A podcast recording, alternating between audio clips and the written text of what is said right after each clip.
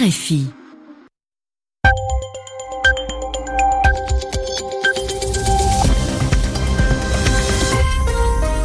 À l'écoute des RFI, il est 22h, ici à Paris, 20h en temps universel. Loïc Bussière.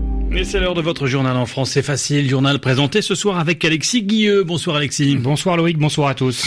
À la une de l'actualité de ce jeudi 12 avril, des frappes militaires occidentales en Syrie. Elles pourraient être menées par la France et les États-Unis, Paris et Washington qui disent avoir la preuve d'une attaque à l'arme chimique la semaine dernière dans la région de la Routa orientale. Le dossier syrien, c'était justement l'un des thèmes abordés par Emmanuel Macron. Aujourd'hui, le président français était l'invité du journal de 13 heures de TF1 pour tenter de convaincre les Français de l'utilité de ces réformes. Et puis du football également dans ce journal. Nous irons au stade Vélodrome à Marseille où se joue en ce moment même la rencontre de Ligue Europa OM Leipzig. Le journal. Le journal. En français facile. On débute ce journal par un point sur la situation en Syrie. Une semaine après l'attaque sur la ville de Douma, une opération au cours de laquelle le régime de Bachar al-Assad aurait fait usage d'armes chimiques. Oui, c'est en tout cas ce qu'affirment les États-Unis et la France. Les deux pays euh, se disent prêts à intervenir tout en restant flous sur la date d'une possible frappe en Syrie. Ils sont ce soir rejoints par la Grande-Bretagne pour qui il est, je cite, nécessaire de prendre des mesures devant ces annonces la Russie, alliée de Damas, demande une réunion du Conseil de sécurité des Nations Unies et ce dès demain.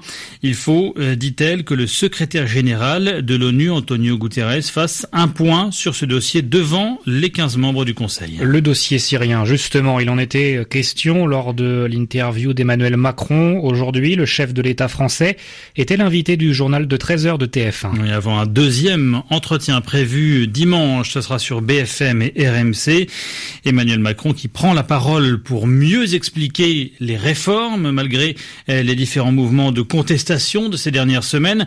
Grève à la SNCF, hausse de la CSG, grogne des avocats, des étudiants et des personnels hospitaliers. Autant de dossiers abordés par le chef de l'État qui dit entendre l'inquiétude des Français, mais surtout décider à ne pas ralentir le rythme des réformes qu'il décrit comme nécessaires, Julien Chavannes. Il y a des inquiétudes, elles sont légitimes et moi je les entends. Interrogé sur la grogne dans les hôpitaux ou chez les retraités, Emmanuel Macron s'est montré à l'écoute, compréhensif. Au personnel de santé, il promet des annonces cet été. Aux seniors, il leur dira six fois merci pendant l'émission. Merci pour les efforts fournis avec la hausse de la CSG. Les cheminots ont aussi eu droit à un geste d'apaisement. Non, ce ne sont pas des privilégiés, précise le président. Assis entre les cahiers d'école et les dessins d'enfants dans un journal télévisé où les régions sont mises en avant, Emmanuel Macron a pu se présenter proche des préoccupations quotidiennes de la population, être dans l'empathie. Mais sur le fond, il n'a rien lâché. Sur la réforme de la SNCF, il répète qu'il ira jusqu'au bout. À Notre-Dame-des-Landes ou dans les facultés bloquées, même fermeté. Face aux zadistes, l'ordre sera rétabli, promet le chef de l'État. Quant aux étudiants, il les met en garde. Il n'y aura pas d'examen en chocolat. Une phrase peut résumer cette intervention du président français, le fait qu'il y ait des gens parfois pas contents ne m'arrête pas, conclut Emmanuel Macron. Une précision de Julien Chavannes et on reviendra en détail sur cette intervention télévisée d'Emmanuel Macron tout à l'heure dans 24 heures en France. Rendez-vous à minuit, heure de Paris, pour votre demi-heure consacrée à l'actualité dans l'Hexagone. À la une également les derniers développements de l'affaire Skripal, l'ex-espion russe empoisonné à Londres. un empoisonnement qui serait l'œuvre de la Russie, c'est en tout cas ce qu'affirment les autorités britanniques et c'est ce que confirme aujourd'hui l'OAIC, l'Organisation internationale contre les armes chimiques, pour qui le produit utilisé à Salisbury le 4 mai dernier est bien un agent innervant de la famille Novichok. Cela signifie pour l'OIAC que la Russie serait bien responsable de l'attaque. Explication Béatrice Leveillé. Les examens lancés par l'Organisation internationale contre les armes chimiques menés par quatre laboratoires ont confirmé les conclusions des experts britanniques sur l'agent neurotoxique utilisé pour empoisonner l'ancien agent double Sergei Skripal et sa fille Yulia le 4 mars à Salisbury dans le sud de l'Angleterre. Il s'agit bien d'un agent de la famille Novichok de conception soviétique sous une forme très pure ce qui incrimine la Russie pour les Britanniques. Seule la Russie a les moyens, le mobile et l'expérience en la matière a déclaré le ministre britannique des Affaires étrangères, Boris Johnson, dans un communiqué. Le Kremlin doit apporter des réponses. Le gouvernement britannique demande donc une réunion du Conseil de sécurité dès la semaine prochaine pour étudier la suite à donner à cette affaire qui a provoqué une grave crise diplomatique entre Moscou et les Occidentaux, avec la plus importante vague d'expulsion de diplomates de l'histoire.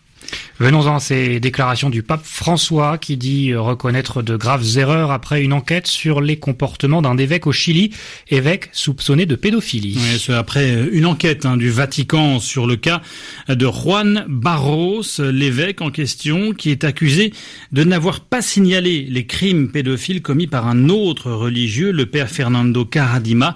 Le pape a également annoncé qu'il recevrait l'ensemble des évêques chiliens à Rome à la fin du mois de mai pour Juan Carlos Claret de l'association Les Séculiers d'Osorno. La lettre du pape François est un grand pas en avant, reste à présent à le confirmer par des actes. Écoutez. Il y a déjà la demande de pardon qui montre clairement un changement d'attitude du pape à notre égard. L'autre nouveauté, c'est qu'on parle d'appréhender et de punir peut-être non seulement les agressions sexuelles, les viols manifestes, mais aussi les abus de pouvoir et la manipulation psychique. Et enfin, le pape dit, et c'est très important, qu'il faut reconnaître la parole des victimes. C'est important parce que c'est de cela justement que tout découle. Si l'église chilienne traverse une telle crise, c'est parce que lorsque les victimes se sont fait connaître, les l'épiscopat a décidé de ne pas les croire. Donc pour toutes ces raisons, cette lettre marque un immense progrès. Et par ailleurs, on aurait aussi voulu avoir des réponses concrètes. Ça n'aurait servi à rien que le pape exprime sa repentance si en fin de compte, au mois de mai, l'évêque Juan Barros se trouve conforté dans ses fonctions. C'est la crédibilité de son pontificat qui est en jeu et la crédibilité de l'église chilienne. Nous sommes à un tournant. Juan Carlos Claret de l'association Les Séculiers euh, d'Osorno, propos recueillis par Raphaël Moran. En bref, le face-à-face qui se poursuit en France à Notre-Dame-des-Landes entre occupants euh, de la ZAD et les forces de l'ordre, lesquels s'attachaient aujourd'hui à sécuriser le déblaiement des squats, c'est-à-dire des lieux habités illégalement qui avaient été détruits les jours précédents. La grève à la SNCF, nouveau chapitre dès ce soir et ce jusqu'à dimanche. Le mouvement est moins suivi que ces derniers jours selon la direction. Les cheminots protestent contre la réforme du transport ferroviaire, Alexis. RFI 22h08 à Marseille. Marseille qui vit à l'heure du football. Ce soir, l'OM qui tente de se qualifier pour les demi-finales de la Ligue Europa. Ouais, compétition que l'on surnomme la petite Coupe d'Europe en opposition à la Ligue des Champions. Marseille qui joue en ce moment même un quart de finale retour contre l'équipe de Leipzig. Une rencontre que suit pour RFI notre envoyé spécial Hugo Moissonnier et Hugo. Ça se passe très bien, on peut le dire, pour les Marseillais.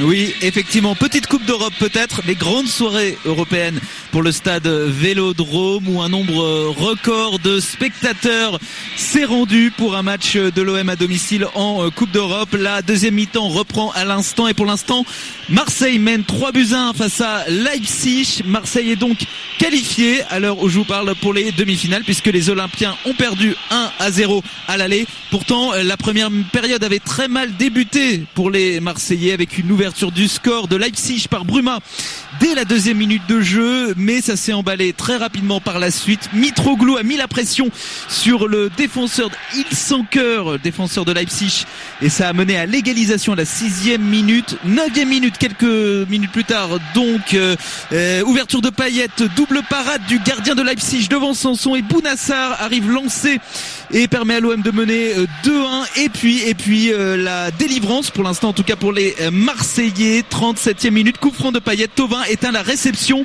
3-1 donc pour Marseille alors que débute la seconde période ici au stade de l'Odrome. Hugo Moissonnier que l'on retrouvera dans un peu moins euh, d'une heure justement pour un nouveau point sur euh, le score de cette rencontre. Marseille-Leipzig puisque l'on prononce Leipzig vous l'aurez euh, noté comme comme le disait à l'instant Hugo Moissonnier, un point justement sur euh, les matchs en cours de cette journée de quart de finale retour de la Ligue des de la Ligue Europa. Moscou mène un but à zéro sur devant Arsenal. Salzbourg et Lazio de Rome 0 à 0 à la 46e minute de jeu. Le Sporting Portugal mène un but à zéro devant l'Atlético de Madrid. RFI. Il est 22h10 à Paris. C'est la fin de ce journal en français facile. Merci de l'avoir suivi. Merci à vous, Alexis Guilleux. Merci Loïc Bussière.